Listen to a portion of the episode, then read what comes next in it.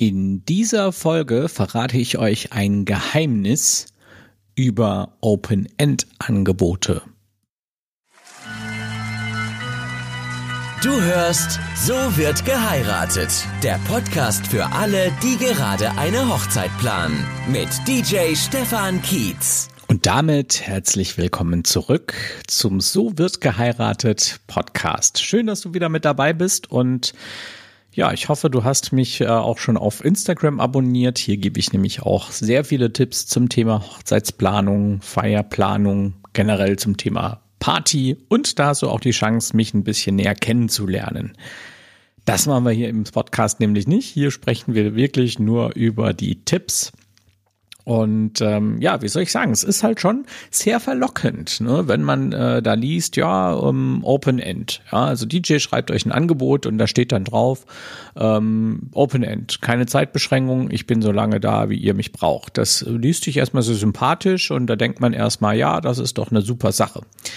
Ähm, doch, das äh, birgt einige äh, versteckte Problematiken, die sich äh, im schlimmsten Fall erst ähm, am eigentlichen Abend äh, zu erkennen geben. Und ähm, ich möchte jetzt erstmal über das Offensichtliche sprechen, weil meistens ist das nicht günstiger ja, also oft ist es ja so, man, man denkt, ja, Open End, da bin ich auf jeden Fall immer günstiger dran. Das klingt irgendwie auch so ein bisschen nach Rabatt oder sowas. Man hat da irgendwie ein besseres Gefühl dabei, aber ich kann euch da wirklich ähm, ein bisschen beruhigen, sage ich mal. Das ist nicht so. Es wird nicht günstiger. In den seltensten Fällen ist der DJ Open End äh, günstiger, weil der DJ ist ja auch nicht doof. Ne? Also der kalkuliert halt seinen Preis dann bis zur maximalen Uhrzeit, wie so eine Hochzeit in der Regel läuft. Und in der Regel sind die meisten Hochzeiten zwischen zwei und vier zu Ende, aber es gibt halt auch mal Hochzeiten, die gehen bis um fünf oder bis um sechs.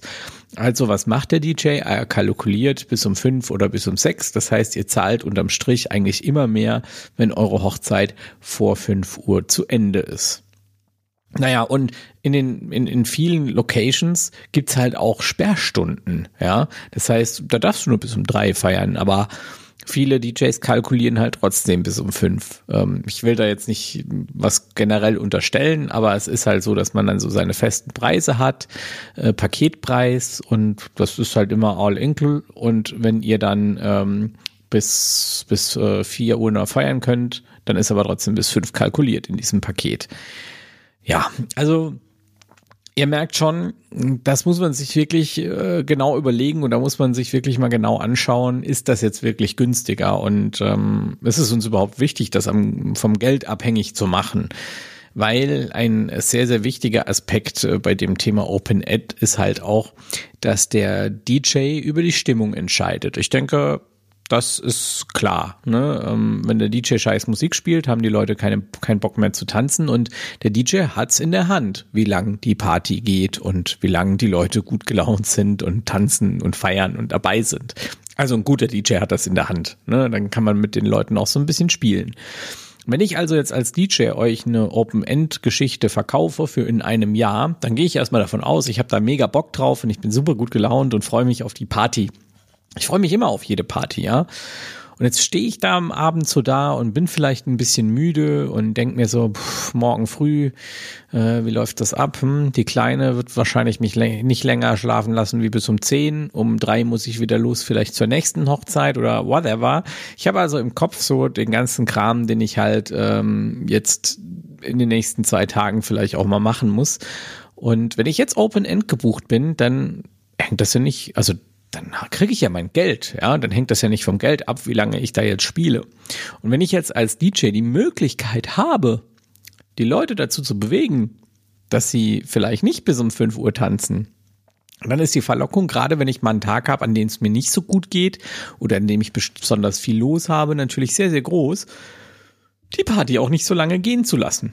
Ja, also ich will ja wirklich keinem DJ was unterstellen, aber ich habe das eben auch schon oft gehört ich habe es oft auch schon selbst miterlebt äh, bei DJs, als ich selbst feiern war, dass man das Gefühl hatte, so ab einer gewissen Uhrzeit haben die keinen Bock mehr. Ihr kennt das vielleicht auch von Clubbesuchen. ab einer gewissen Uhrzeit, da wollen die DJs euch quasi loshaben und dann kommt halt die Musik, die jetzt nicht die Menge feiert. Ähm, ich empfehle deshalb, also allein aus diesem Grund schon eigentlich immer mit dem DJ irgendwie ein festen, festes Stundenkontingent auszumachen ähm, und dann eben die Option ähm, ähm festzumachen auf Verlängerung zu einem festgelegten und vorher vereinbarten Stundensatz. Ja, also meine Angebote zum Beispiel, die sind immer acht Stunden also jeder, der mich bucht, der weiß, wenn man den Stefan bucht, dann bucht man immer mindestens acht Stunden. Und wenn es dann darüber hinausgeht, dann ähm, rechne ich einfach einen mit euch vereinbarten Stundensatz ab. Das ist auch für mich als DJ, und da spreche ich jetzt wirklich so ein bisschen aus dem Nähkästchen, es ist für mich als DJ auch unheimlich motivierend, wenn jetzt äh, ein Uhr ist und ich weiß, die acht Stunden sind jetzt voll oder es ist zwei Uhr und die acht Stunden sind jetzt voll und ich jetzt weiß, oh geil, die Leute sind voll am Tanzen, ja, ähm, ich halte die jetzt noch, dann verdiene ich ja mit jeder Stunde noch mal ein paar Euro mehr, ja, und das ist ein riesen Motivationsschub für mich als DJ, der mir noch einmal mehr, ähm, ähm, wo man noch einmal mehr den Ansporn hat, die Leute noch mehr zum Feiern zu bringen und noch mehr rauszukitzeln und noch eine geile, geilere Party zu haben, damit die Leute eben auch noch länger feiern und noch länger ihren Spaß haben, ja.